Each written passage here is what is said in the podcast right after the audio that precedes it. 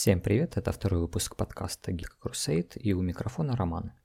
И начну с того, что буквально вчера я досмотрел второй акт, то есть первые шесть серий нового анимационного сериала Arcane по вселенной знаменитой игры League of Legends. И сразу оговорочка, я не знаком с, с этой игрой и с этой игровой вселенной, и мое знакомство с ней ограничилось, наверное, 15 часами в далеком 2017 году, когда я решил в нее поиграть, и на этом, пожалуй, все. Поэтому от сериала я ничего не ожидал. Но должен сказать, что сериал мне очень понравился. Во-первых, хочется выделить музыкальную часть. Главную тему к сериалу записала группа Imagine Dragons. И этот даже трек сразу же попал в мой Spotify. И, например, сегодня я его слушал, наверное, на протяжении половины моего рабочего дня. Ко всем остальным музыкальным эффектам и темам в сериале тоже абсолютно нет никаких претензий, и они вставлены просто отлично. То же самое касается и графики. Аниматоры постарались просто на славу, и картинка очень сочная и яркая. Что касается сюжета, то сериал расскажет нам о двух игровых персонажах, Ва и Джинкс, про их детство, их жизненный путь. В общем-то, ждем три заключительные серии и, думаю, обсудим их в следующем подкасте.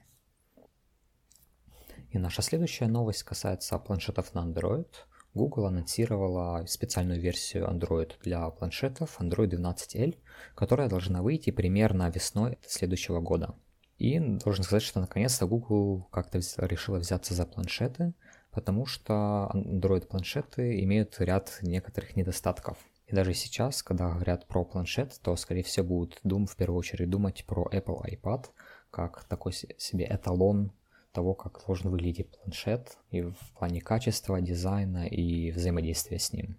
Android в этом плане уже долго пасет задних по той причине, что софт на Android просто-напросто не оптимизирован в большинстве случаев для работы с планшетами. И вот наконец-то Google решила взяться за эту проблему и будем смотреть, что из этого выйдет.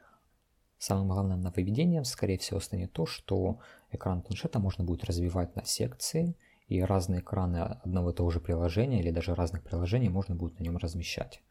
И это должно сделать планшеты на Android более юзабельными, и надеюсь, они даже будут тогда лучше, чем iPad. И вообще планшет достаточно неоднозначный девайс, он как бы превосходит смартфон, но и совершенно не дотягивает до ноутбука. И очень сложно сказать, кому этот девайс действительно нужен.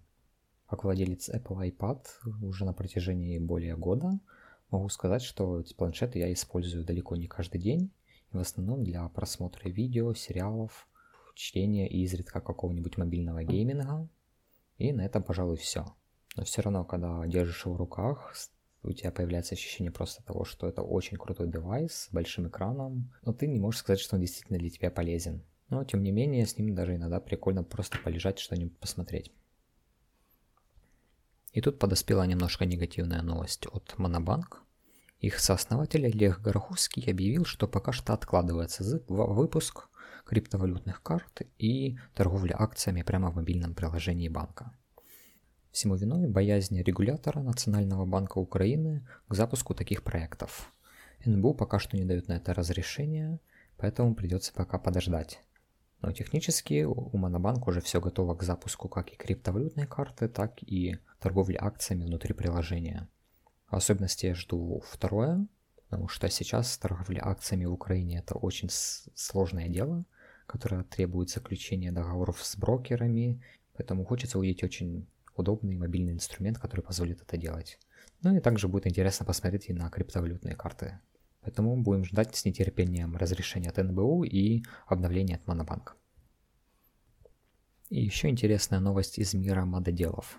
Ученый добавил в Skyrim VR нейрокомпьютерный интерфейс, и теперь сила магии в игре зависит от ментальных способностей игрока.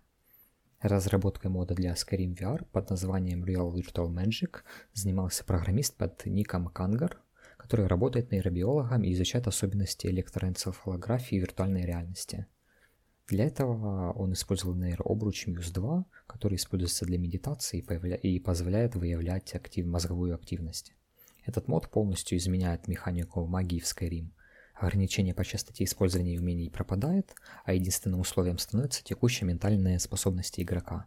Урон от магии будет зависеть от концентрации игрока и насколько сильны его ментальные способности в данный момент – И если игрок достаточно сфокусируется, то он сможет поднять уровень маны и добиться двойного урона для различных умений вроде огненного шара. Это звучит очень интересно, и мне кажется, у таких технологий есть перспектива, потому что ну, управлять магией в Skyrim с помощью нейроинтерфейса и твоей ментальной способности и уровень концентрации зависит от того, какой будет магия. Ну, это звучит просто мега круто, и мне кажется, это может повысить э, иммерсивность в игру. И крутыми магами могут только стать те, кто сможет хорошо концентрироваться и имеет хорошие ментальные способности. По-моему, это очень круто, и будет интересно следить, как это будет развиваться дальше. И на этой ноте хотелось бы закончить сегодняшний подкаст. Всем спасибо и пока.